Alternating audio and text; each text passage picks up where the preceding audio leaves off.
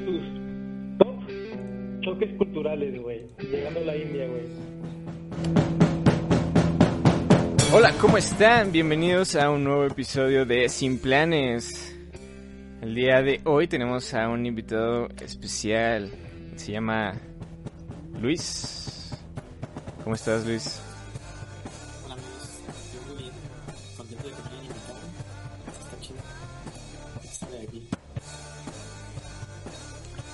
Así es. Así es. De pocas Este, palabras, mi muchacho. obviamente, ¿Y tú cómo estás? ¿Tú cómo estás, Nacho? Pues cool, cool. Aquí esperando pasar un buen rato sin planes. Todos los sábados a las 10 de la noche. Pero bueno, Luis, háblanos un poco, un poco de ti, de, de qué es lo que estás, qué es lo que estás haciendo ahorita. ¿De qué la rolas? Tú ya- Ah, pues yo, yo de qué la rolo. Pues yo estudio robótica industrial en el Politécnico. Ya voy a mi noveno semestre, que se supone que es el último. Pero por ahí me quedan un par de materias, pero en realidad ya es el último. Eh, también tengo un podcast como empezando, parecido al, al de ustedes. Se llama ¿Cómo se llama? Chingados. Lo ponía a checar, está en Spotify y en muchas plataformas. Ustedes ahí lo pueden buscar. Y pues nada, de hecho vengo regresando de, de mi movilidad a la India. Mi, mi octavo semestre lo cursé allá. Estuvo muy Wow. chido, pero también muy loco por esto de la pandemia. Uy, muy raro. Yo creo que ha sido de los intercambios más raros que pueden existir. No. Sí, pero no. Se los recomiendo. Si están en pandemia, vayan a otro lado. Pero igual no creo que va a volver a pasar. si se quieren ir a... Si se quieren ir y luego así como que tienen planeado una pandemia, pues se los recomiendo. Sí, estaría o chido. sea, lugar para... a ver, a ver, este, muchas cosas de qué hablar. Empecemos robótica industrial, ¿no? Así es. En el Politécnico. No es la mejor universidad de México, pero está chida, ¿no? Híjole. Como la gloriosa, la, glor- la gloriosa La gloriosa. UAM, eh, no, no lo es. Pero Es en, habla- es en el único lugar donde puedes estudiar robótica industrial. Que sí está muy chido. sí, escucha una carrera muy específica, güey. Más o menos, ¿qué onda? Fíjate que suena muy, muy pomposa, así como que el, el nombre. Siempre que se lo digo a la gente dicen, ay, no, sí, debe. ¿no?". Muy mamón. Suena mamón. Este pero En mamón. realidad es, es como, como una mecatrónica un poquito más especializado. O sea, Una mecatrónica en esteroides. Puede ser, ándale, me gusta. Pero así como para no meterse a mucho rollo, pues son especificarte en brazos robóticos gigantes, o sea, de esos que arman carros. Eso es lo que estudiamos nosotros. A la madre. Está muy chido, ¿no? O sea, específicamente... Específicamente brazos robóticos. Ajá, brazos robóticos y... Sí, o sea, es como... No sé si muy conocen. específico, güey. Sí, güey, neta, sí. brazos robóticos, güey. Es que la, la robótica industrial, o sea, la industrial, esos son brazos robóticos gigantes que arman carros, güey. Esos Ah, son los ok, robots ok. industriales. que, y la mecatrónica, que es lo más parecido a la robótica industrial, eh, puede abarcar en realidad todo lo que es la automatización en una industria. Puede dedicarse a muchas cosas. Y, en, y la mía, pues no, es como tú vas a saber de robots que arman cosas. Y ya, más o menos esa es la carrera en, en, sí, en pocas palabras. En pocas palabras. Pues ahí está mecatrónica en esteroides. Que les interese el sector automotriz, las manos Sí. robóticas. La mayoría de los que están en robótica industrial son los que no se quedaron en mecatrónica. Y me sumo a la Uh. lista de ellos, ¿no? Porque Pero, ¿qué esperas de, de mecatrónica? Es lo que no entiendo. ¿Qué, qué buscas Es que- en mecatrónica? en el Politécnico, la, de las O sea, por ejemplo, ¿no? O sea, espérame, espérame, espérame. Tú quieres eh, entrar a mecatrónica, ¿no? En el Ajá. Politécnico. Pero no entras ahí y te mandan a donde tú estás, ¿no? Así es. Ok, lo que tenemos ahorita es que donde tú estás se especializa en manos robóticas gigantes industrialmente. Algo, o sea, por- mi pregunta va, ¿qué hacen en mecatrónica? ¿Hacen el cuerpo completo? ¿O a qué va, güey? No, no, no, mira, es que eh, ahí un par de cosas se entendieron mal. No es como una mano, o sea, el robot no es una mano. Imagínense Ajá. todo el brazo, o sea, desde, Como, el como una grúa, como la parte de arriba de una grúa. Pero obviamente. desde todo el hombro hasta la mano. Ese es el robot industrial. Un brazo robótico. todo el brazo. Claro. Y Y bueno, uno cuando va a entrar al poli y dices, no, no quiero entrar a mecatrónica, que, que no sé qué. Y luego yo siendo foráneo también, pues te asustan todos. Ajá. Dicen, no, está súper difícil quedarte en el poli. Y luego, uy, mecatrónica más. Todo el mundo quiere entrar a mecatrónica. claro. Y primero, pues te espantan, ¿no? Y otra cosa que tiene el Politécnico es que a los de los que estudiaban en la vocacional también les dan muchos lugares. Ah, no es cierto, eso es mentira. Yo, estu- yo estudié en una vocación. Es un, No. es un robo. Es un robo. No, pues No, también sí, te la la- tienes que pelar, la neta. Tienes que estudiarle, No, sí te cabrón, para... el examen. Sí, los que están en la boca la tienen fácil, güey. Sí, la-. Entonces, bueno, también cuando haces el examen te dan que pongas tres opciones de carrera. Y pues tienes que ser un poco estratégico para saber cuáles son las más demandadas y cuáles no tanto. Y yo puse mecatrónica porque, bueno, para empezar yo quise estudiar mecatrónica porque en la preparatoria estudié, o sea, yo soy técnico en mecatrónica. Dije, no, pues yo quiero seguir. Y, y donde está mecatrónica es la escuela UPITA y es de las más prestigiosas del pueblo. Entonces es lo máximo, ¿no? Que puedes esperar de una ingeniería y de politécnico. El punto es que no me quedé y puse como segunda opción robótica industrial, que dije es muy parecido y pues no me quejo, ¿no? Y ya entré ahí, los primeros semestres tienes la oportunidad de pedir el cambio mientras no haya reprobado. Pero la verdad, yo no me quise complicar, me gustó la escuela, me gustó donde vivía, dije, está chido ser robótico industrial, hay muchos mecatrónicos, no tantos robóticos. Y ya me quedé ahí, ¿no? Y a la, a la otra pregunta de que si el mecatrónico hace el brazo completo o el cuerpo El completo. cuerpo completo, ahí- pues, digamos, no el cuerpo completo, pero el sistema completo. Él se puede dedicar a lo que sea, porque un sistema automatizado Oh, no solo es un brazo que pone cosas, Claro. no es pues toda una banda Más de amplio producción. el conocimiento. Es, sí, o sea, igual te especializas en algo, pero sí es más amplio. Incluso llevan como die- nueve materias, una cosa así, o sea, son hasta diez meses. Sí es una carrera pesada, pero es muy buena, ¿no? O sea, mi respeto Sí, para sí. los de Pizza, pero también muy chidos los de robótica, o sea, somos, somos más especiales.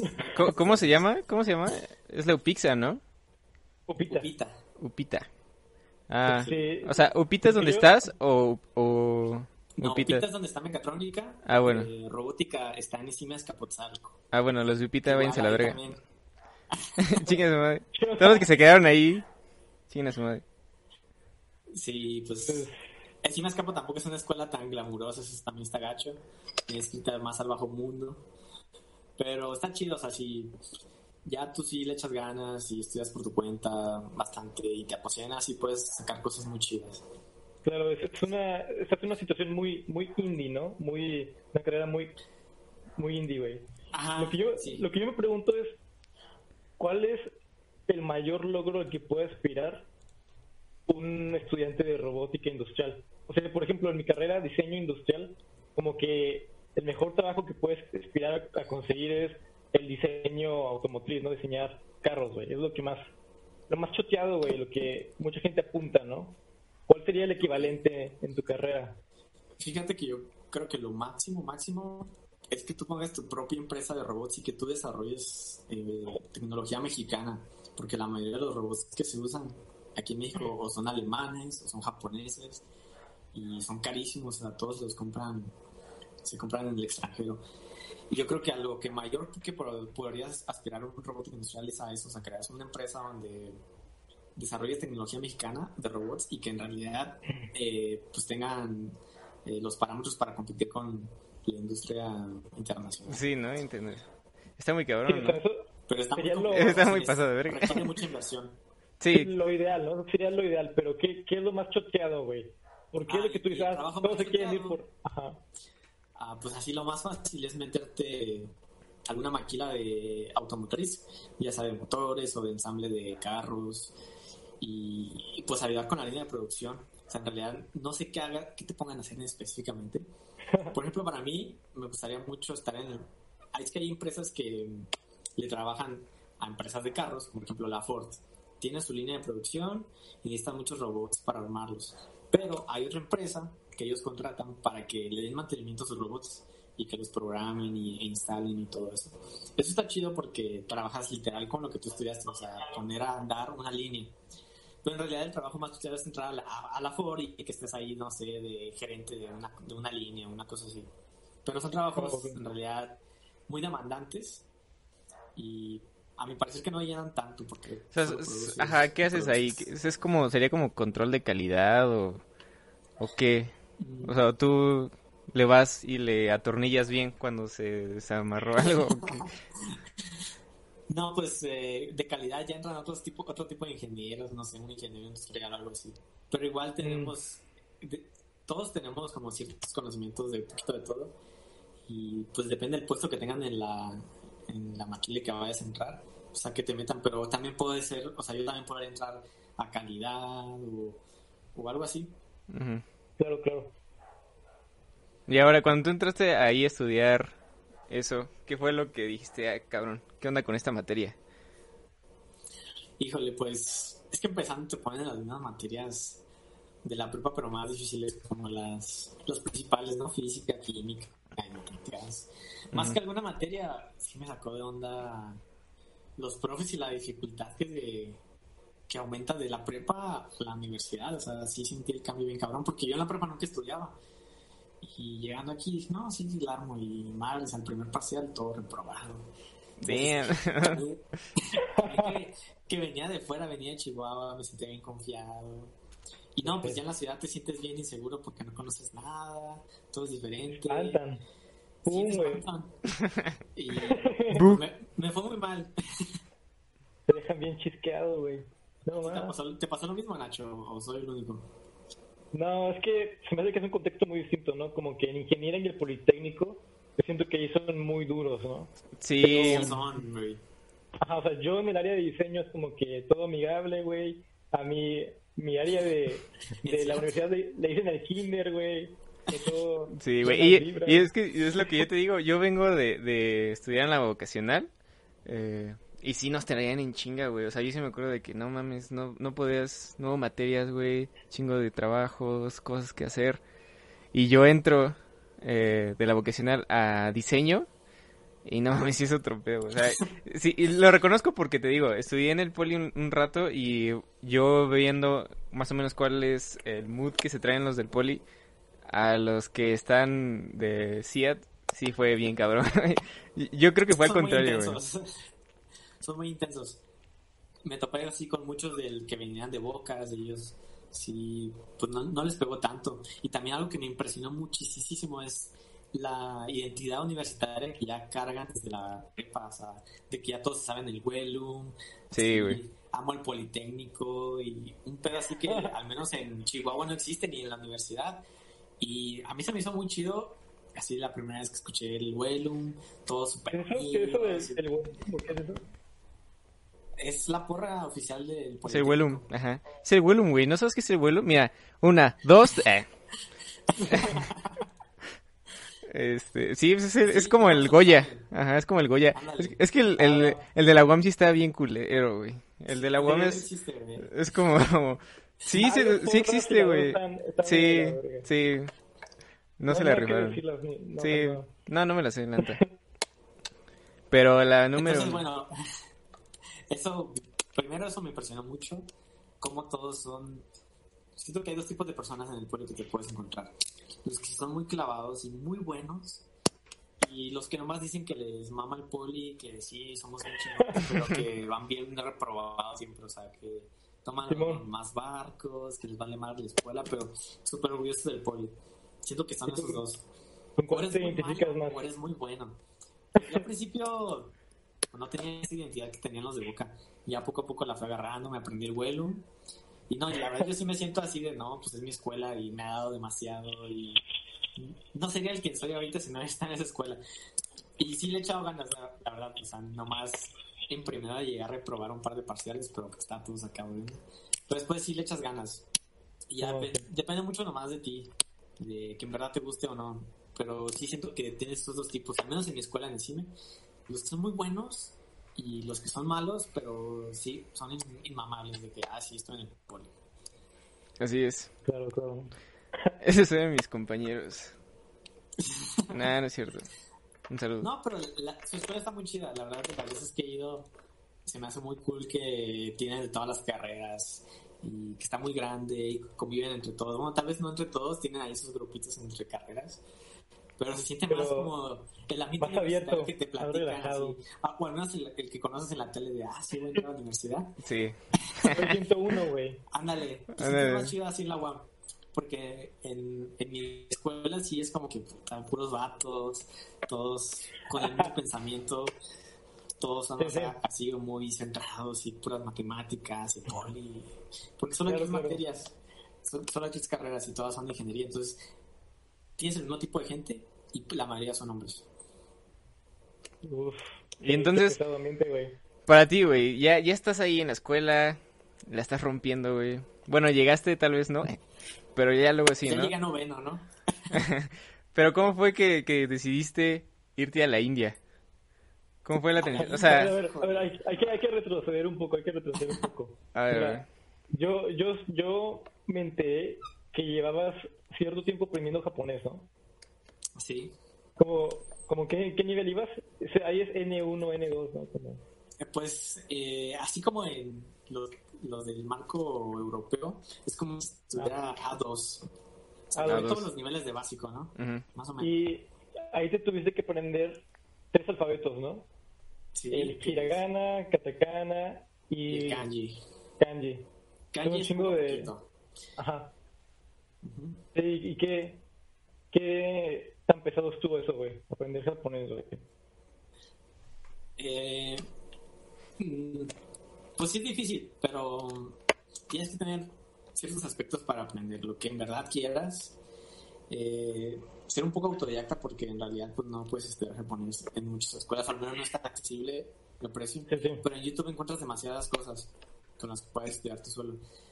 Entonces, y la tercera cosa es como la- tener la convicción de que quieres eso. O sea, en verdad meterte en la cabeza y... Es que está muy cabrón, ¿no? Sí, o sea, obsesionarte. Sí, de hecho, yo estoy empezando a, a querer aprender ese, ese pedo. Ya llevo dos alfabetos de tres. Pero, ¿por qué, ¿por qué te llamó tanto el japonés, güey? Porque es un, es un idioma muy cabrón y pues realmente, como tú dices, ¿no? Tienes que estar muy motivado para, para aprenderlo. Ajá. ¿Y sabes cuál era mi, mi razón? O sea, mi obsesión de tengo que aprender. Porque yo Ajá. lo planeé desde antes. En cuando iba en cuarto y tercer semestre, eh, yo supe de la beca que te dan en el Politécnico para irte de intercambio y dije, no manches, Ujú. muy chido. O sea, prácticamente te pagan todo el viaje. Sí, sí. Y pues yo ya más o menos dominaba el inglés y dije, no, pues quiero aprender otro idioma para irme a intercambio a cierto país. Entonces me puse a ver así muy analíticamente qué, qué países eran los más. O sea, la gente en el Politécnico, el país en- al que todos se quieren ir es Alemania. Entonces Ok, está muy peleado, necesitas tener muy buen promedio y aparte tener alemán. alemán, sí. Ajá, entonces dije, híjole, donde yo fallaba era en mi promedio, porque no tenía tan buen promedio. Entonces Sí, dije, sí. no, alemán no. Y me puse a ver así la lista de los países que tiene. Y vi Japón. Y para Japón, la cosa que tiene es que muy poca gente se anima a aprender Ajá. japonés. Pues, ajá, claro, claro. Sí, Entonces cabrón. dije, ok. Y aparte, Japón, como ahorita mencioné, pues es el auge de la robótica en muchos aspectos. O sea, va mucho para Claro. mi carrera. Y dije, no manches, un Japón está muy chido, va con mi carrera y no creo que esté tan competido. Entonces lo vi como una opción viable para pedir la intercambio. Sí, ¿no? Tengo un año. O sea, que- O sea, la más cabrona, ¿no? para. Ajá, sí, me fui Tú por eso, ¿no? dijiste, tú dijiste, me la voy a partir en el idioma para que sea más probable que me den ese, ese intercambio y en Japón es, es una un lugar muy cabrón para la ingeniería, ¿no? Ajá, o sea, lo vi a futuro. Estudio japonés, Sí, sí. me voy a Japón, lo perfecciono y volviendo a México, pues siento que voy a poder conseguir un trabajo chido, ¿no? La, la de- esa fue mi No, lógica, pues sí, ¿no? Y Sí, a sí. un año le di cabrón al japonés, primero por mi cuenta unos meses y luego obviamente me metí a clases. Hice un examen de certificación que necesitaba, lo pasé y, y metí todos los papeles para la movilidad un año después. ¿Y te pedían nada más una dos? Con una dos No, de hecho, te pedí uno que, que no alcancé. oh, ¿qué, qué, qué? A ver. Me pedían De- uno, pero no alcancé. ah, de uno. nomás metía dos. Y pues dije, no, pues chingues mal, pues con lo que tengo, ¿no? Me metí con el A2, más el inglés, y dije, bueno, pues a ver qué sale, ¿no? Metí todos mis papeles. Y eso fue el año pasado, como en. Sí, hace un año, como en septiembre. Y ya, Sí. ¿no? Antes de coronavirus. Este, y cuando te metiste a japonés, ¿no te diste cuenta de que había mucha gente que estaba ahí por distintos intereses que tú, güey? O sea, más como tipo por anime, ¿no? Más otaku. de hecho, sí, o sea, va a ser cliché, pero la mayoría de mis compañeros eran fans de, del anime, o sea, medio otakus todos. Todos, O todos. sea, o sea, fue un proceso cabrón, güey, ¿no? En el que tienes que aprender este nuevo idioma cabroncísimo para tener esa ventaja de del japonés, güey. Sí. Estás en un ambiente como pesado en el poli, güey, para irte a un ambiente más otaku, güey. Sí era raro, güey. Porque, ajá. no, o sea, yo ni veo anime. No tengo nada contra el anime. He visto un par como Death Note, no sé, Dragon Naruto, Ball. Punch Man, Naruto. Un par, o sea, Lo, lo, basic. Lo basic. pero no, no me considero otaku ni nada. Y allá, pues todos sí eran súper conocedores, ¿no? Yo, El pues no, típico, yo güey. iba como a aprender y ya. Veo anime, pero no soy otaku. Sí, sí. No, pero sí es- sí es un parote porque pues no hay películas en japonés. Entonces, para practicarlo, mejor es el anime. Pero bueno, ese es, Mm. ese es otro tema, ¿no? O sea, a huevo ya tienes que ir a Japón y dices, soy otaku. De Sí, cajón, o sea, ¿no? Es, es cultura del país, a todos. Y el manga, o sea, es impresionante, lo hacen muy bien. Y creo que sí debes saber eso. es- O sea, cuando aprendes un idioma tienes que aprender la cultura del país. Y si estudias japonés, pues tienes que saber un poco Sí. de anime, yo creo. Que Pues yo no sí, soy sí ayuda, experto, Yo creo que un chingo, ¿no? Tendría que, tendría que ver más anime. Y si ustedes saben de algo Bueno. de anime, recomiéndeme, por favor, que casi no. Yo no veo anime. comentarios cuál es su, su anime Su anime favorito, Su por favor. favorito. Sí, También está chido, hay películas en Netflix de estudio Ghibli, güey. ándale. Que, esas- o sea, no es anime así como Naruto, güey, es japonés, güey. Yo, yo no lo considero anime, güey. Siento que es muy distinto. a- Y eso eso me gusta más, güey. sí, No, pues, sí es. eso nomás he visto la, el viaje de Shikiro y ya.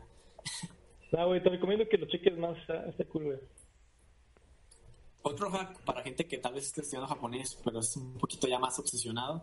Si tienen un VPN, pueden poner eh, su ubicación en Japón y en Netflix pueden poner todos los programas que quieran en japonés Oh, damn. con, subti- con subtítulos en inglés o sí en inglés la mayoría y pues ahí pues también puedes practicar mucho por eso es ya como si quieres enfocarte demasiado demasiado demasiado porque lo que tiene Japón es que se te olvida muy rápido porque aquí en México no hay no hay de qué te enriquezcas porque uno cuando aprende inglés pues es mucho más fácil porque estamos mucho más adaptados tenemos muchas palabras ya modismos se escucha Ajá. mucho pero cuando Sí, estudias es otro mundo. lejano japonés Sí.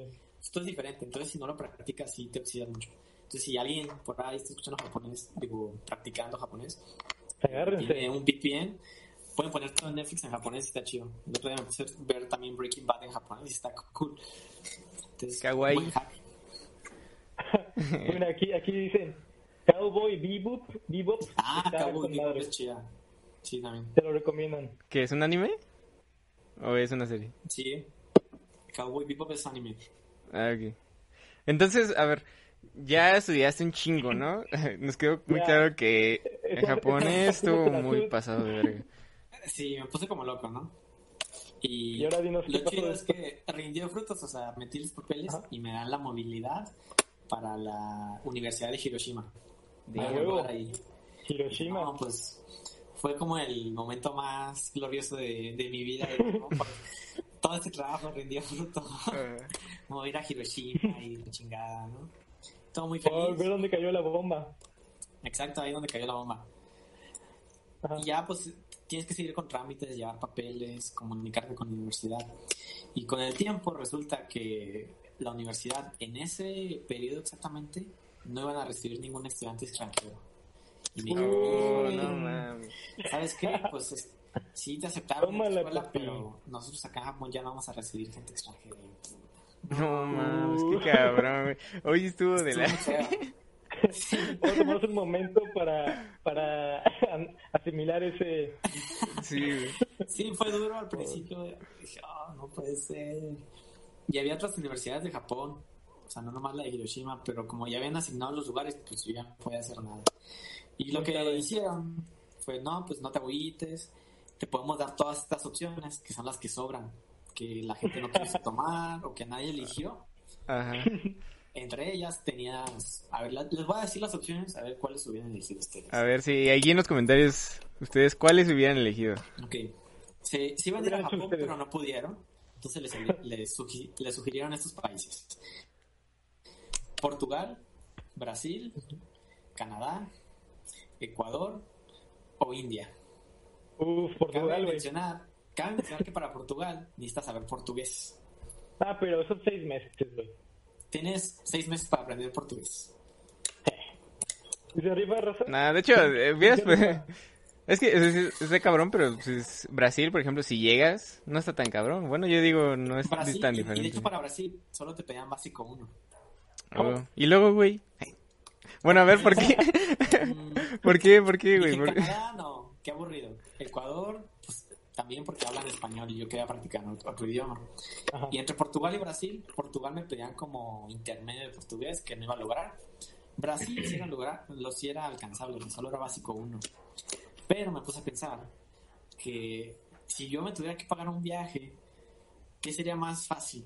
¿Pagarme un viaje a la. India o pagarme un viaje a Brasil? Ok. pues yo creo que es más fácil que por mis métodos. Yo llegué a Brasil que a la India. La India está muy lejos. Parte de la India no sé Sí. nada y hablan inglés. Entonces, Sí, a Brasil puedes llegar ahí. caminando. Ajá.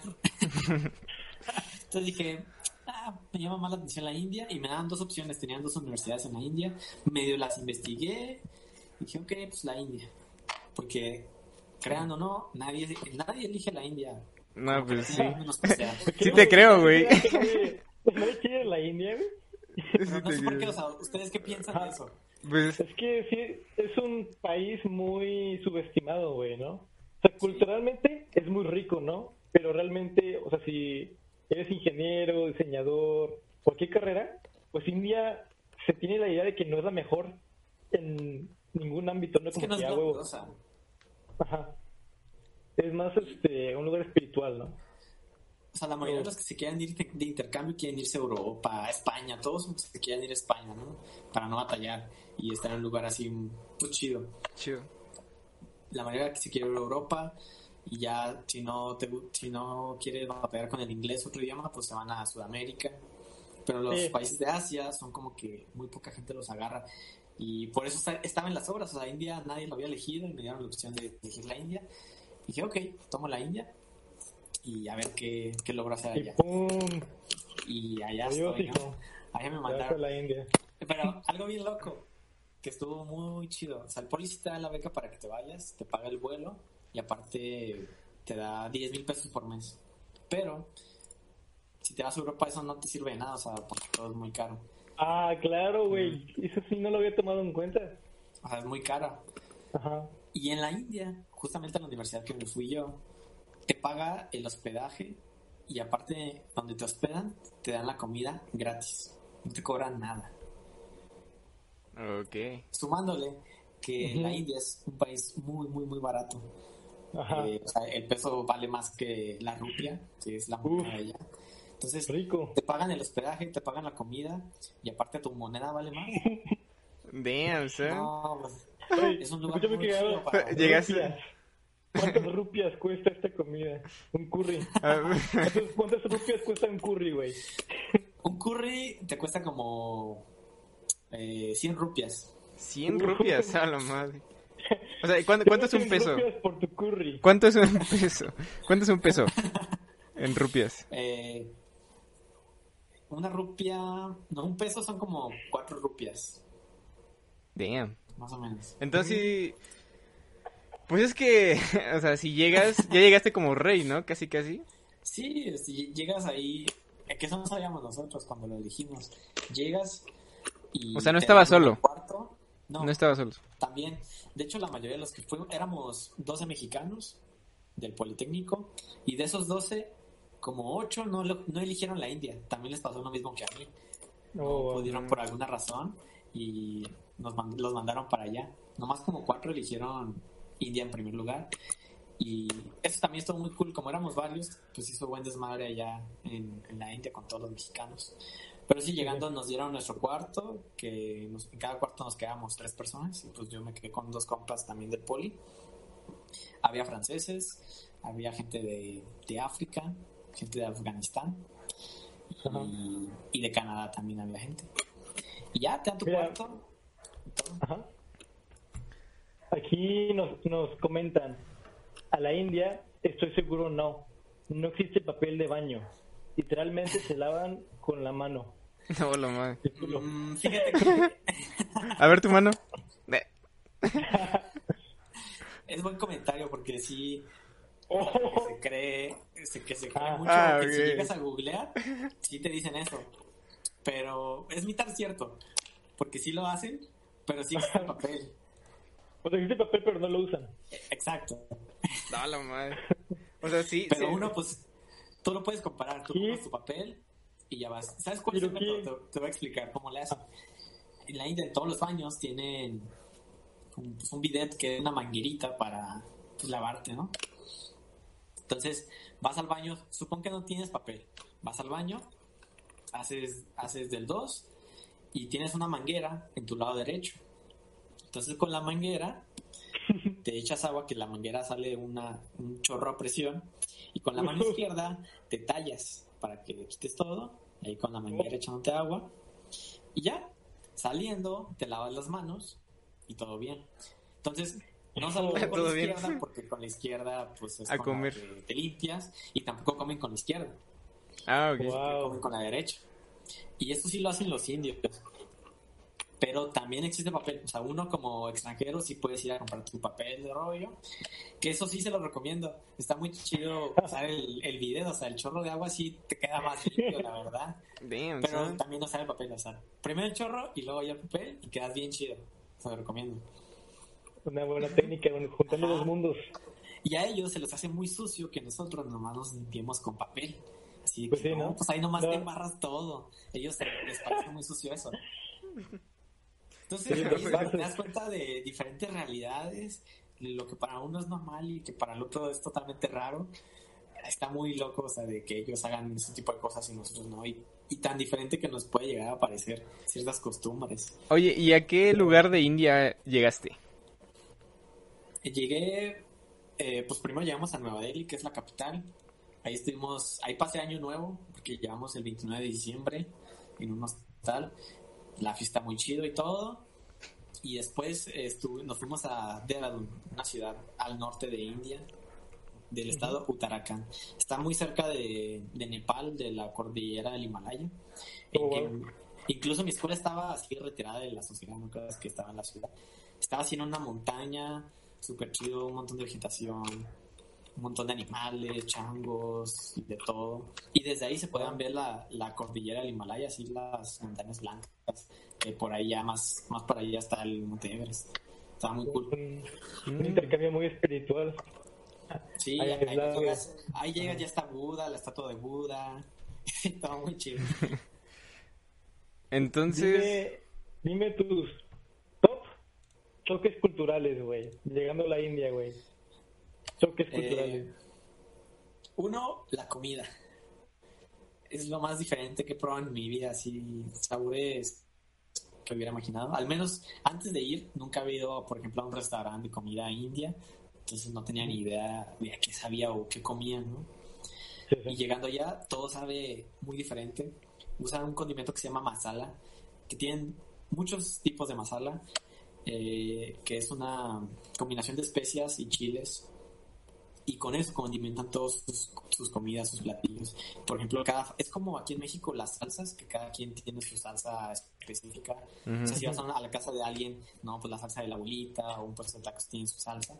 Allá, lo que los diferencia de su comida es cada quien su masala, el masala que hace y se lo ponen a toda su comida. Pero ese masala es el que tiene el sabor muy particular, que, o sea, que no sabe nada parecido a lo que aquí hay en México. Entonces, igual si no eres muy bueno para la comida, que tuve amigos así, sufrieron muchísimo cuando empezando a comer, de que no les gustaba y no les gustaba y todo lo que probaban sabía raro. Wow. Pero si te No, gustan las- los sabores nuevos, experiencias nuevas, pues vas a ser feliz ahí. Y bueno, este es el masala. Pero la otra gran parte de la comida es que, el, no sé, el 80% de la población es vegetariana. Entonces Mm. casi todo es vegetariano. No comen carne de res ni de puerco. Solo los que no son vegetarianos comen pollo, pero la mayoría son vegetarianos. Entonces también es otro choque de, ay, pues no hay nada con carne". Y fíjate que... ¿Dónde está el McDonald's? No, que sí hay McDonald's, pero son de hamburguesas vegetarianas Ah, la madre. Wow. o de pollo. Y bueno, llegando ahí como a la semana, con- junto con un amigo que se llama Aldo, quisimos, eh, pues nos pusimos el reto de ser vegetarianos en nuestra estancia en India. Y la verdad que es el lugar más fácil para ser vegetariano porque la comida es muy rica, vegetariana, porque esos son sus platillos principales. No vas a tener ninguna tentación porque lo único que puedes comer es pollo. O sea, las vacas allá andan. No tienes de otra. No las quieres matar. No, Este, ¿Y qué te pareció a ti la, la comida? O sea, tú dirías que te gustó. ¿Cuál, cuál, fue, cool. ¿Cuál es tu platillo favorito? ¿Cómo, cómo la describirías? ¿Un picosa, güey?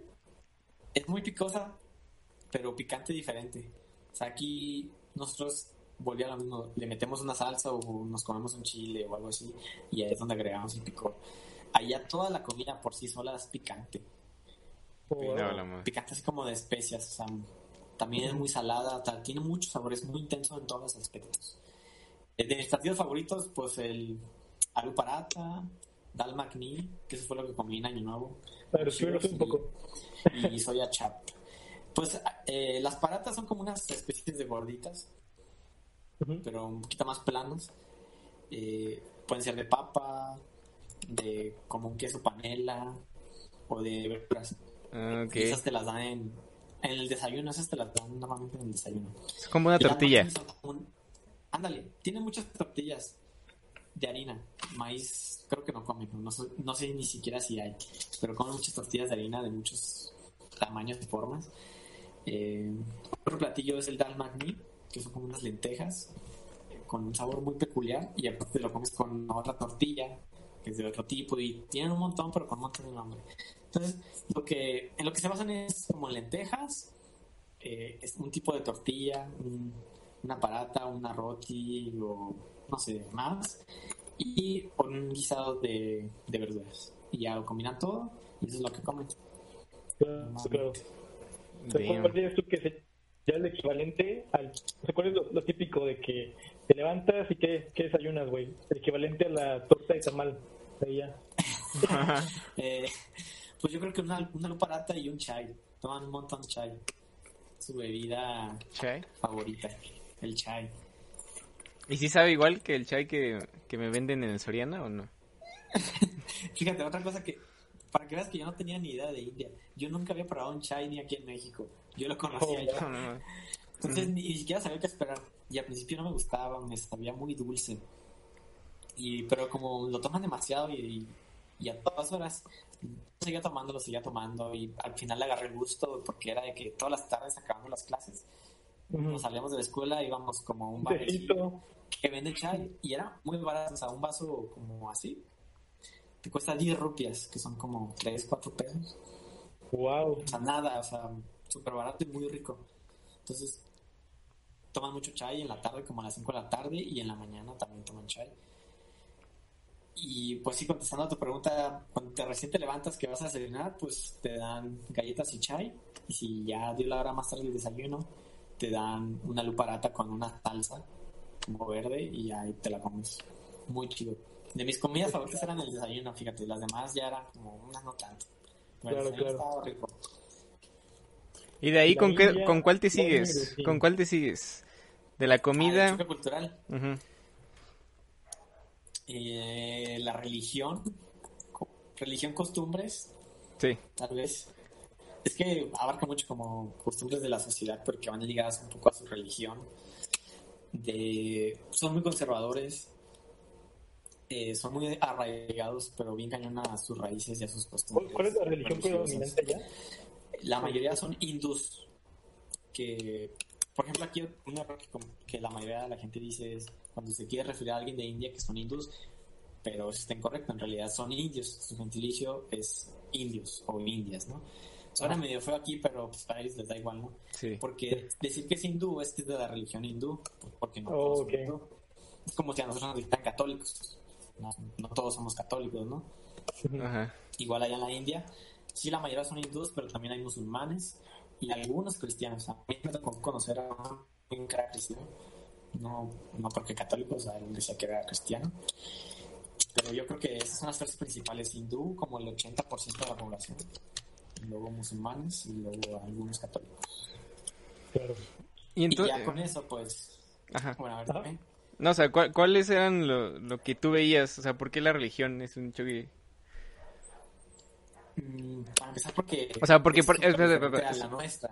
Sí, o sea, entiendo que la religión es diferente y a lo que voy es, por ejemplo, tú llegas a México y no es como que, ah, este güey es cristiano o ah, este güey, Ajá. allá sí, o qué.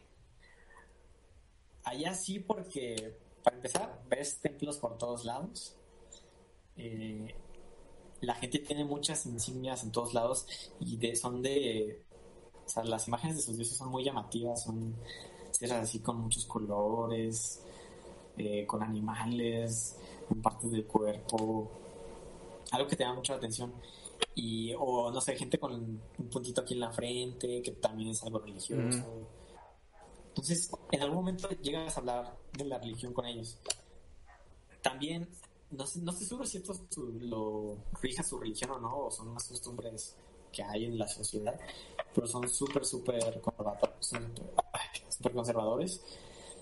Eh, si ya tienes una pareja, no puedes andar de la mano con ella, ni dar un beso, No, no. así, o sea, súper cerrados.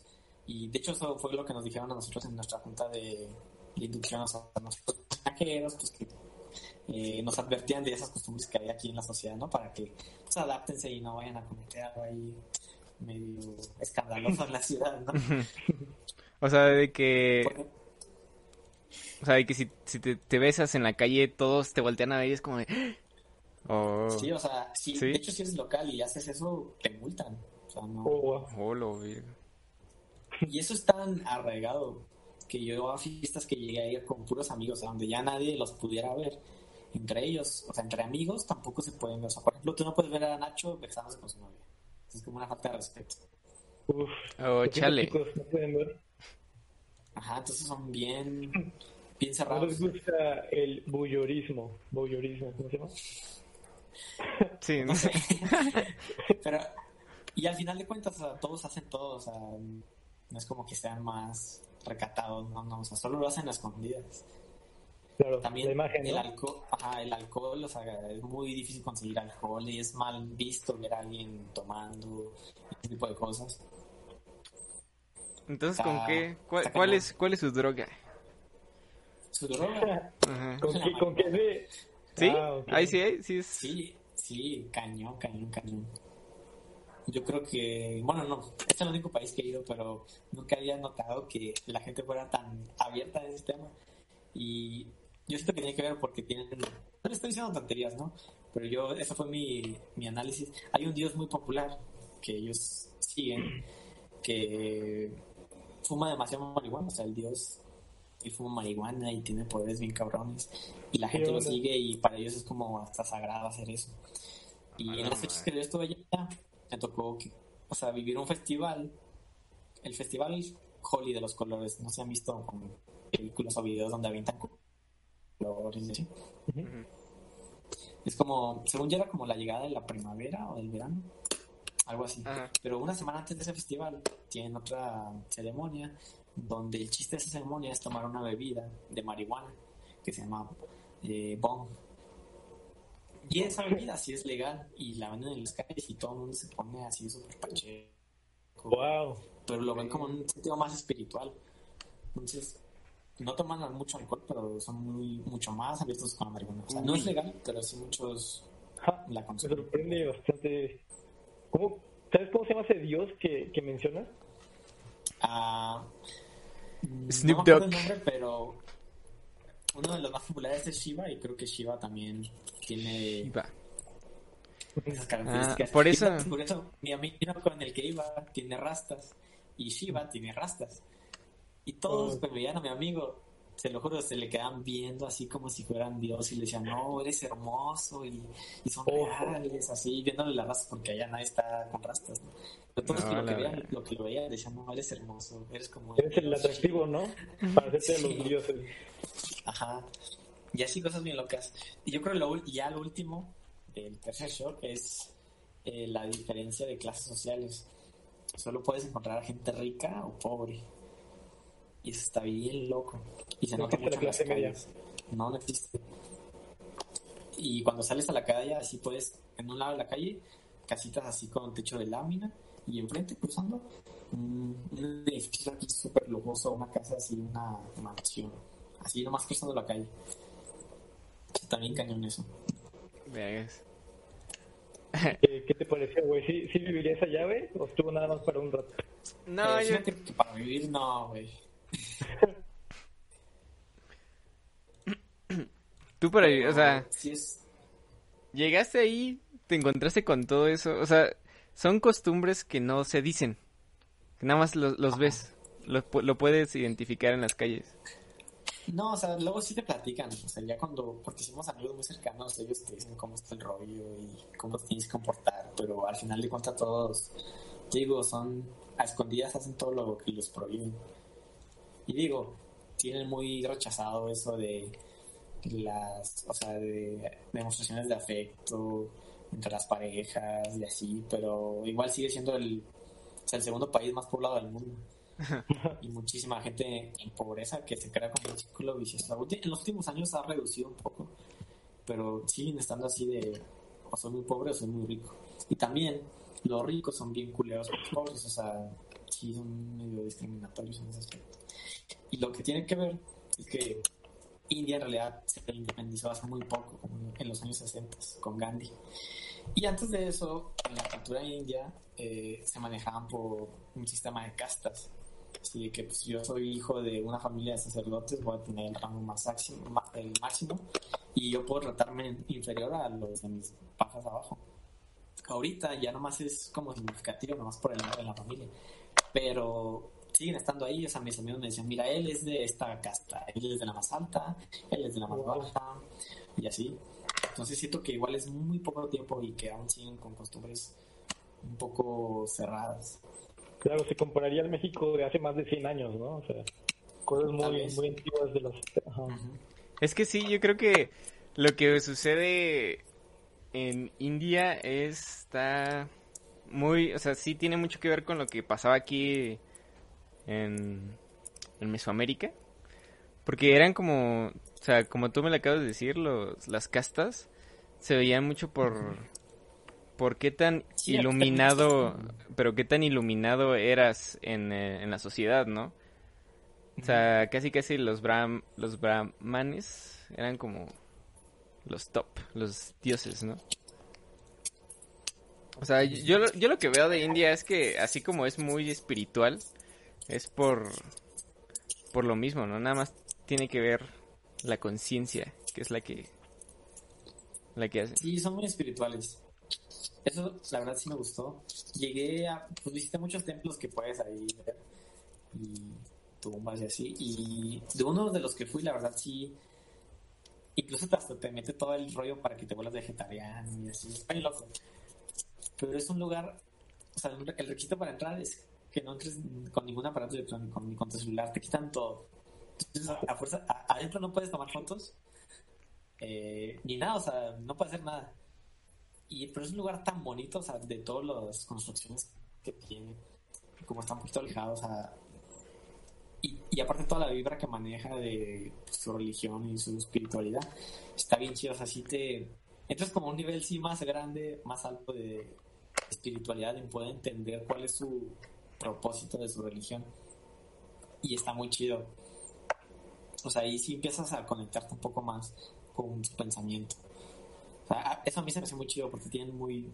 Les gusta mucho su cultura y no les importa decirlo y transmitirlo. Está muy cool. Muy nacionalistas con su, su cultura. Sí, sí, sí. No hay tanta influencia americana, No, europea. de ningún otro lados, ellos, todos son muy ellos. Y hasta lo puedes ver en su gente, o sea, todos son muy iguales, o sea, morenitos, así como con los ojos un poquito más oscuros, todos se ven igual, o sea, no hay como hasta ni mezcla, siguen siendo muy puros, a mi parecer, ¿verdad? Claro. Este, ¿y cómo te fue con, con el idioma, güey? Porque ese idioma no es, no es un idioma sencillo, ¿sí? ¿Cómo se llama? Sí. ¿Es hindú el idioma o como Está bien loco, el principal es indie, hindi? Pero te digo como siguen muy arraigados a sus costumbres anteriores. En cada estado de India, bueno, no sé si en cada estado, pero en muchos de los diferentes estados tienen aparte otro idioma que hablan. Entonces, por ejemplo, yo en la universidad, mis compañeros, la mayoría hablaban tres idiomas. El de su estado, hindi e inglés. Entonces estaba bien loco, porque unos podían estar hablando otro idioma, otros hindi, otros inglés combinado con hindi. No, estaba bien loco y pues yo no sé nada de hindi, ¿no? Casi no- Que alguien que hable en japonés, ¿no? Mínimo. Ajá, sí, entiendo más en japonés que en hindi. Y, y según yo ya iba también bien chingón con mi inglés, ¿no? Pero igual nunca lo había practicado fuera de México. Claro, y aparte el acento, el acento de allá en inglés está muy raro. Sí. Está- es muy diferente, todo, todo pronuncian diferente. Entonces al principio yo no entendía nada. Nada, se los juro. Incluso la Teníamos- escritura, ¿no? La escritura está bien loca. Ajá. Y No, lo único bueno es que un, un amigo de la, del semestre anterior seguía ahí y él fue como que los primeros días él nos ayudó en muchas cosas. Y ya en lo que tu oído se va afinando de cómo dicen ciertas palabras que suenan muy diferentes a otras. Ya le vas agarrando y aparte, como es el único idioma en el que te vas a poder comunicar, pues le haces como puedes al final. Aunque uno no hable muy chido, ellos también ahí medio batallan. O sea, medio te entiendes, casi siempre te vas a entender. Porque incluso cuando llegamos, sí hablan inglés porque fueron colonia británica, pero lo que no sabes es que, lo que te decía ahorita también, solo los ricos son los que aprenden a hablar inglés porque son los únicos que pueden pagar la escuela. Pero entonces, si tú sales a la calle así normal, que en un lugar que no sea turístico, nadie va a hablar inglés. Todos van a hablar hindi. Oh, wow. No. Y ahí es donde va el desmadre. O sea, sí, ya- ¿Y más o menos qué, qué, aprendiste? Amigos ricos que, sepan inglés, ¿no? Ajá, ¿no? ¿Cómo? Solo puedes tener amigos ricos que sepan inglés, ¿no? Sí, o, o, o también si te vas a muy turísticas, pues o sea, la gente aprende inglés por, por necesidad, ¿no? Sí, Y pues ya te das a entender como puedes, o sea, con los que no hablan inglés, pues, por señas y, y ya, porque ni con el traductor de Google podía, porque el, el otro sujeto no lo sabía cómo usar, y un rollo, ¿no? Pero al final te das a entender de una u otra manera, sepas el idioma o no. Y ya con el tiempo, pues vas afinando tu oído. ¿pues ¿Llegaste a aprender un poco o jamás le, le agarraste la onda? No, pues aprendí las palabras básicas de, de algún Supervivencia. A ver, de supervivencia y, y malas palabras, ¿no? a ver, güey. Yo en mi vida he escuchado indie. ¿Cómo se dice La hola? palabra más conocida de Ah. todos, namaste. Ah, Namaste es un hola, pero muy, muy formal. Y es indie. O solo se lo dices a una autoridad o, o a alguien mayor, namaste. Pero en realidad, así entre ellos, nada más dicen hi o hello en inglés. ¿Y se saludan? ¿Se dan así como el, el, el choque de No, manos? pues así. El- No, o sea, entre cha- entre chavos sí es así, pues normal. Y, sea, pero sí, no sí, hay- formal, así. Ya. Como Japón, ¿no? Ahí está. Ándale. ¿Y tú, ¿Y tú alguna vez estando ahí meditaste? No, fíjate que no. ¿No?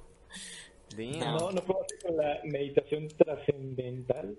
No, es que no conocía gente así como tan metida en ese rollo. O sea, lo- los chavos que conocía eran como que les encantaba el desmadre nomás. Que eso fue lo que más hubo, ¿no? Un poco de desmadre.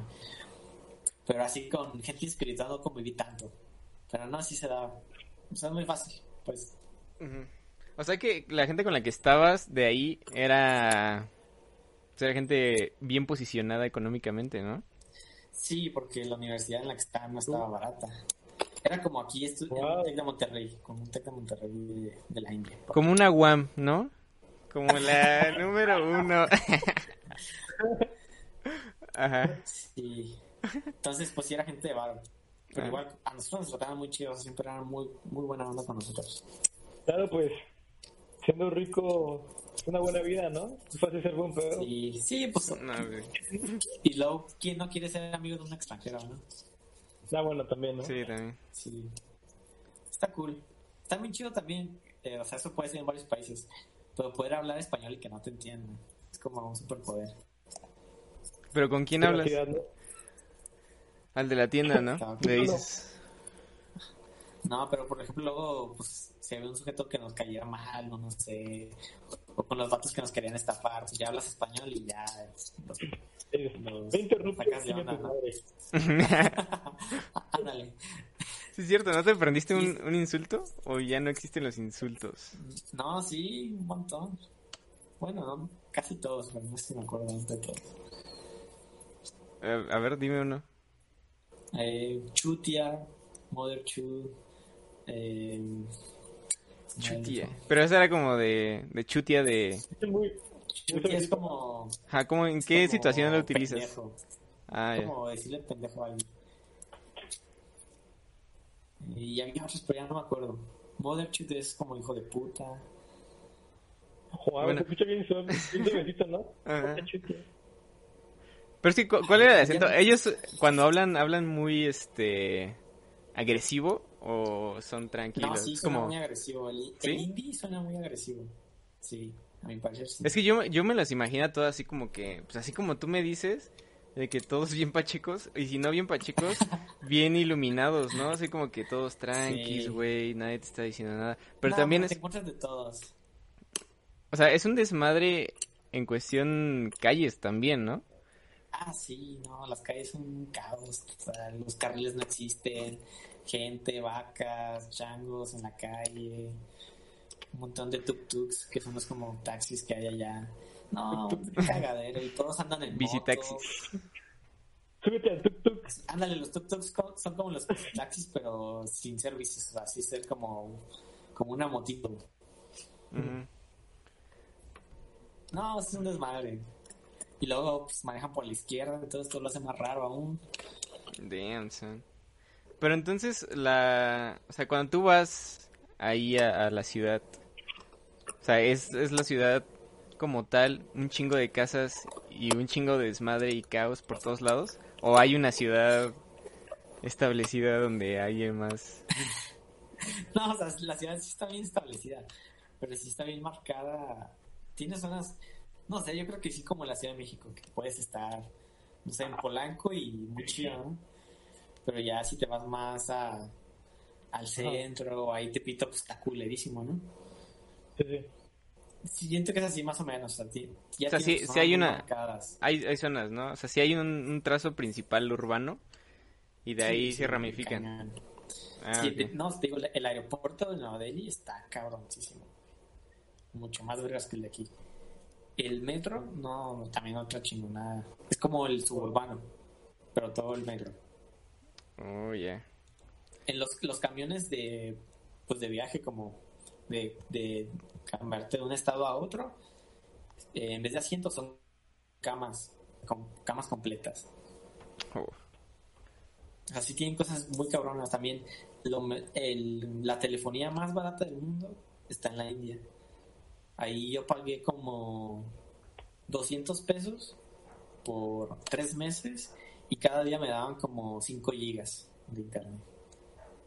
Mm, No, pues sí está, Está súper barato. está barato. Y, o sea, es- la mejor red de todo el mundo, o sea, la más barata. O sea, tienen cosas muy, muy chidas. ¿Y por qué, por qué razones, por qué razones tú dirías yo no viviría en este lugar? Porque ¿Qué hace, qué hace que le pienses que digas está muy chido este pedo, pero no? Mira, es que es muy, muy caótico en, en general, yo lo pondría así. Y todavía está muy... Eso puede ser bueno para mucha gente que le gusta así, pero como que muy apegado a la naturaleza. Y por lo mismo hay más desmadre, o sea, hay muchos animales por todos lados, lo que conlleva un poco más de sociedad, o no son los más limpios. Y es una sociedad como muy dividida entre ellos, que te, la, los ricos y los pobres y los demás les vale madre los pobres. Son muy conservadores. Entonces, por ese tipo de cosas, ahí como que ya no me gustaría ir a vivir ahí. Pero sí está muy chido también si a ti te gusta viajar como en plan mochilero, que no te gusten los lujos o que no te importen. Yo creo que es de los mejores lugares porque es muy barato y hay muchas cosas naturales y de construcciones antiguas que puedes visitar y todo el país es demasiado, o sea, pero sin tener esos lujos que podrías tener en algunos países. Claro, claro, por, por un mochilazo. Entonces yo, bueno, ahí, ahí me surge la duda, ¿hay, ¿hay godines? O sea, la gente que sale de sus casas la, la ves trajeada o, o sea, si es como que distingas de, ah, este, este señor va a trabajar un corporativo o, o es no. Que ves, a ese sujeto y aparte ves el que está pidiendo en un semáforo. O sea, pero salieron de la misma cuadra, ¿no? O sea, el güey salió de aquí de su casa y este y el otro güey que también salió de aquí de su casa eh, a lo mejor va a vender o qué hacen. Sí, sí, o sea, pues piden un semáforo o, vende cosas. Es que mi duda va más que nada porque hay un chingo de gente y esa gente es productiva en cuestión de que va a trabajar a empresas o hay más comercio local. ¿O qué ves que hace la gente? O sea, ¿de qué vive la gente más que nada? ¿Se nota eh, que hay algo? tienen de las dos. Tienen mucha también producción local y exportan muchas cosas y o sea, internacionalmente sí tienen como ese poder. Pero también salen al mundo mucho y también mucho de Estados Unidos. Por ejemplo, el CEO de Google es indio. Y así de un montón de compañías, o sea, muy muy fuertes, la tienen indios. Entonces también van y compiten mucho afuera en compañías extranjeras y como que dando a llevar bien el nombre de India. Pero aparte en India desarrolla muchas cosas. La verdad, el problema de la pobreza no sé desde dónde empezó. O sea, no estudio mucho su historia. Pero sigue estando ahí, aunque sí tengan muchas riquezas. Más bien yo tal vez el gobierno o, no sé, con lo de los británicos, algo así, pero... O sea, es que... Es que yo siento que su riqueza eh, de la sociedad hindú está en la misma religión, ¿no? O sea, así como tú me estás diciendo de que es muy natural, yo creo que es por lo mismo de del nivel que ellos han desarrollado como sociedad de estar tan ok con su naturaleza y pues la neta no, no están como hechos para el mundo capitalista, ¿no? Eh, nosotros, o sea, diciendo que es esa conexión que tienen ellos con, con el ser, con la naturaleza, que, que con el dinero. O sea, yo creo que la gente de ahí no, no vive para, para el dinero. ¿O tú crees que sí? O sea, sí, pero no, o sea, ellos sí son muy espirituales. Pues, muy honestos, diría yo. Muy honestos consigo mismos. Pero sí se lo recomiendo, vayan a India. Solo el vuelo es muy caro, pero lo demás sale barato. Se paga. el vuelo. Ahora lo que todos quieren saber, ¿hay antros en la India? ¿Antros o bares? Así como que tú digas, como en México, ¿no? Que vas a ligar, vas a un bar, un antro, ¿qué te encuentras? ¿Qué tan, qué tan distinto es ese, ese choque? Fíjate que sí hay, pero no tantos. Y las veces que fuimos estaban bien vacíos. O sea, nosotros llenábamos el antro y hacíamos un desmadre entre nosotros. Porque también, pues, sus canciones allá de bailar, pues no, no hay reggaetón, no escuchan reggaetón. No, hay, no entonces, por lo tanto, no hay muchas cosas, ¿no? Entonces, ¿cómo, bailar, es esa, esa interacción? aquí como que tiene muchas canciones suyas y hasta de películas y pero son canciones como de baile más sano, o sea, muy chido, muy movido y todo, pero nada nada sexuales pues. Nada impropio, ajá. Nada impropio, sí. Pero a, lo que me refiero es ¿dónde está la fiesta de, la gente joven? O sea, en la México es la, gente, la universitario vamos a una peda, vamos a un antro, lo que sea que en tu universidad aquí jalaban los, los, indios. o sea, fíjate que sí hacían como pedas en desmadre, pero luego sí se tenían que cuidar mucho de sus papás. O sea, sí hacían pedas en sus casas y así. No tanto era antes, fíjate, eso no. Porque aún está más mal visto de salir un nocturno. O sea, las pedas No. se, se hacen en las casas En de... casas. Ah, en las casas Ajá. de ellos. Pero Esta sin es la que nadie fiesta. se entere, o sea, así de... Oh, secreto. Sí, secreto. Fiesta secreta. Y ahí se ponían bien marihuanos y bien pedos. ¿Pero con alcohol? O sea, Sí, sí. con alcohol. o sea, pero de que alcohol el absolute o Pues no o sea, Una corona. De hecho, sí había coronas, güey. Fue la única cerveza mexicana que encontré. Sí, su, su comercial no miente. No miente, sí es verdad. Pero entonces, ¿cuál era el Pero no, pues, alcohol? toman, toman whisky, vodka, ron. O sea, pero el no- vodka y el ron, yo creo. de marcas conocidas. X, o sea, O X. Ah, marcas. Ok, ok. Esa, esa era mi duda. ¿no? Sí, había así como que, ah, pues el Y absolute. cerveza también tenían, pero estaba bien cara y bien fea. No valía la pena. Y en la playa, cuando fui a la playa allá, ahí sí encontré coronas. Estaban chidas. Oh, hay playa en la India. Ok, ¿qué tal? Sí, sí, de hecho fui como al Cancún de la India. Oh, la madre. Sí, estaba muy chido. ¿Cómo se llama el Cancún de la India? Goa. Goa. ¿Y ahí que, o sea, sí es, sí es igual como ir a Cancún? ¿O también Bueno, tienen sus... como Cancún, pero es como, como Mazatlán. No sé si han ido a Mazatlán. Mm, no. Bueno, Mazatlán, sí, fue una vez. chido. Y, y ahí va mucho turista ruso. Un dato curioso. Había muchos rusos. ¿Cómo dices que se llama? Que les- ¿Moa? Goa con G. Goa. Ah, ok. A ver. Este, pero ahí entonces la gente va y se desnuda y así, o también hay como... Sí, los que quieren. sí. Nadie habló, de desnudos.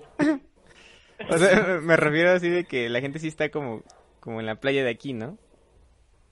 O Eh, sí, no sí, tienen como que... y todo, y la banana y todo eso. O sea, ahí son más liberales de... Sí, ahí Sí, sí sí, son más eh. liberales en la playa. Aparte que ahí era una colonia portuguesa, entonces ahí eran, hay había muchos católicos.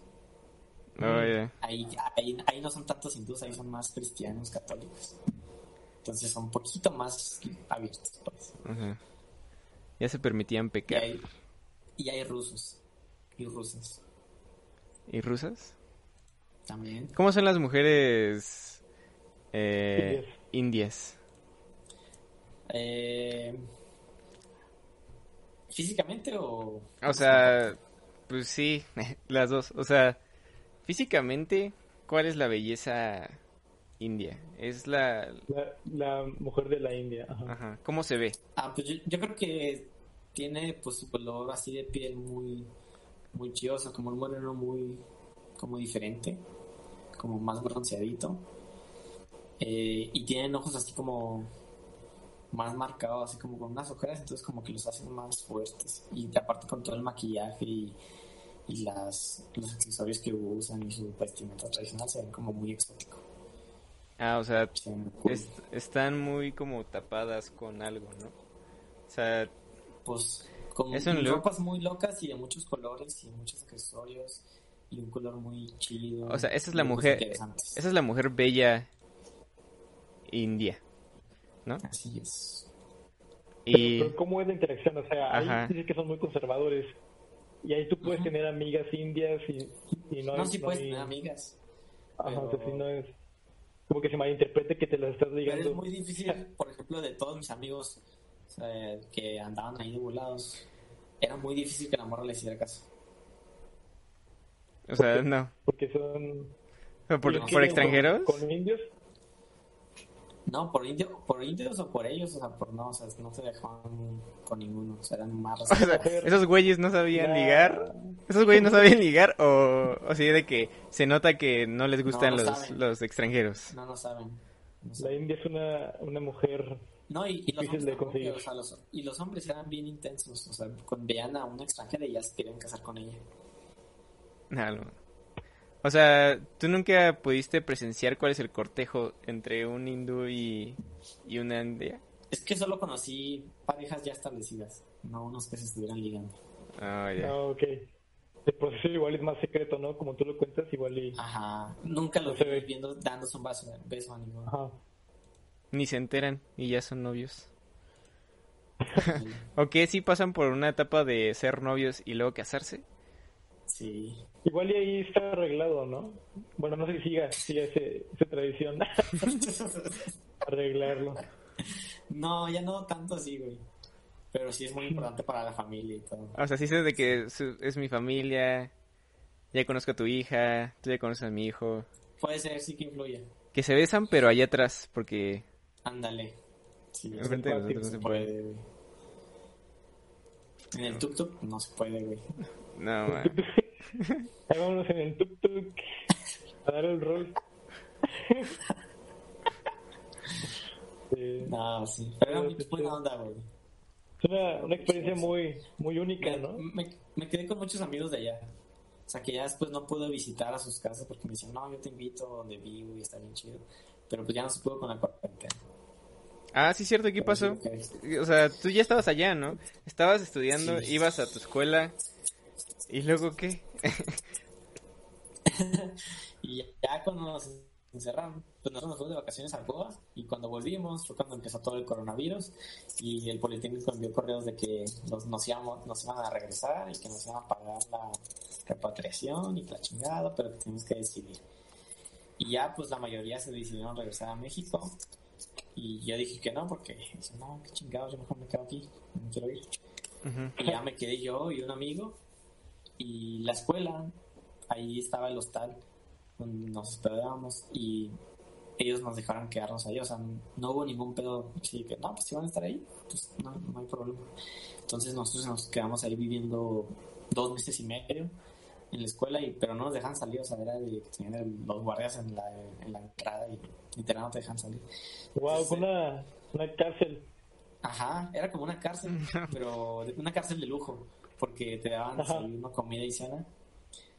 Y Ah. tienes canchas de badminton, de base. de O sea, pero sí, ha- sí había mucha gente entonces ahí.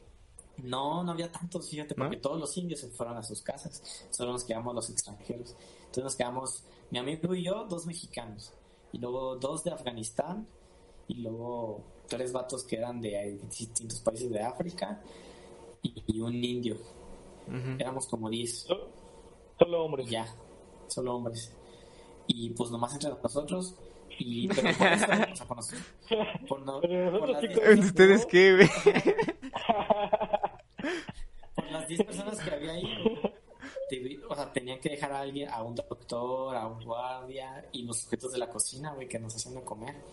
O Pero sea, al final, pues ya nos hicimos amigos los de la, de la cocina, jugábamos badminton todos los días. pero sí había una interacción entre ustedes ya estando ahí Sí. adentro. O sea, sí era, o sea, Ya. no podían salir de, de la escuela o del hostal, pero sí podían estar entre ustedes ahí, ¿no?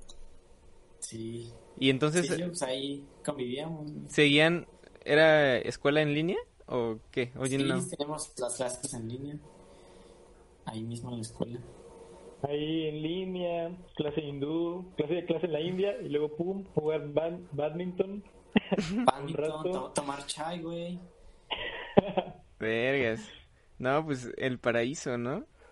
Sí, y ¿Vas luego por tu en la noche, en, en la noche ya, pues, una fumadita y ya. A Uh, mimir. A me- siguiente. o sea, sí, sí fue un, fue un desmadre más, este, tranquilo. Bueno, o sea, o sea, lo, chido, digo tranqui porque no, no hay esta tensión hombre-mujer encerrados en un... Ajá, eh, exacto. Se escucha mucho como, como un retiro espiritual. ¿Sabes? Sí. Como solo 10 fíjate que personas encerradas en, en una instalación, En, en una montaña, güey. Sí, sí, sí. No, está en rehabilitación, güey. Estaba muy cool. Al principio sufríamos mucho porque la comida nos hartó, porque todas las semanas era la misma. Y ya era lo único que podíamos comer. Entonces conseguimos un dealer de comida, un sujeto de afuera que nos llevaba más cosas. Una pizza. da ¿Hay pizza? ¿Sí, pizza? Hamburguesa, sí hay pizza. O sea, pero todo vegetariano. Ah, la madre. Sí. ¿Y sí sabía igual? Sí, sabe muy chida, ¿eh? sí me gustaba. O sea, una Entonces, pizza... traía comida de contrabando, güey. Mía. Qué interesante. ¿Y cu- qué, Ya, cuál, fue, cuál fue tu enseñanza más cabrona de, de ese retiro espiritual? La verdad, sí aprecié la comida, o sea, el hecho de tener un lugar donde dormir, un lugar donde comer, sin que pasara nada, güey. Porque estaba del otro lado del mundo, donde no conozco a nadie, donde nadie me conoce a mí, donde no hablo el mismo idioma. Y a pesar de que estuve en medio de una pandemia, güey, tenía un lugar donde dormir y donde que me dieran las tres comidas al día, sin pagar un peso. ¡Wow! ¿Sin pagar un peso? Sin pagar un peso. Sin una rupia, güey. Sin una sola rupia. No entregabas ni una sola rupia. A ver, ahora la pregunta más importante. ¿Eres el mismo Luis que fue a la India? ¿Eres el Eh, mismo? no, no, ¿Qué, sí, qué cambió? O sea, ¿cómo, Sí. cómo fue? ¿Qué fue desde la última vez que yo, desde la última vez que yo, y tú- que tú y yo nos conocimos güey, ahí, frente a frente? ¿Qué es lo que ya no voy a ver de Luis, güey? ¿Qué es lo que me quitaron de Luis? No, esa pues- metamorfosis. Fíjate que se me abrió la mente para saber que no es tan difícil estar en algún otro lado del mundo. O sea, dije, es mucho más fácil viajar de lo que creí. Y aparte, creo que sí me volví medio vegetariano. Sí, como que le vi ¿Vegetariano en el norte? Sí, no, que le güey. he sentido un poco más a la vida, güey. O sea, solo a, a lo que nos rodea. Y lo que es una necesidad básica de comer, güey. De estar en un lugar donde, aunque no te guste la comida, te la tienes que comer porque si no vas a pasar hambre un día. Y, y que esa comida en un lugar tan pobre, pues mucha gente la puede aprovechar, ¿no? Entonces, como apreciar en verdad esas cosas pequeñas. Y sí, eso. Más o menos eso. Y medio vegetariano ya. No 100%, pero ya, ya, com- ya como menos carne que antes. Sí. Bien. Ahí en la India se come todo con las manos, ¿no? Ahí no se hace cubiertos. Solo si quieres, porque te dan la tortilla. Entonces, lo que es- ellos hacen, cortan la tortilla con la mano y con ese mismo cacho de tortilla se comen y y así comen. Pero, pues tú puedes pedir cubiertos si quieres también. Y te ponen mamón, ¿no? Ya, yo necesito. Pásame la cuchara. Y te van a ver como alguien débil. Pues Este güey.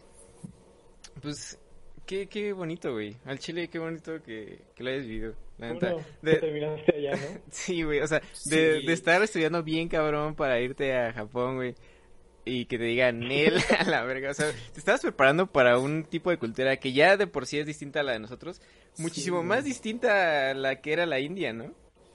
Sí. Fue un intercambio sorpresa. Pues Pero sí. no me arrepiento, fue de las mejores experiencias que he tenido en mi vida. Muy chido.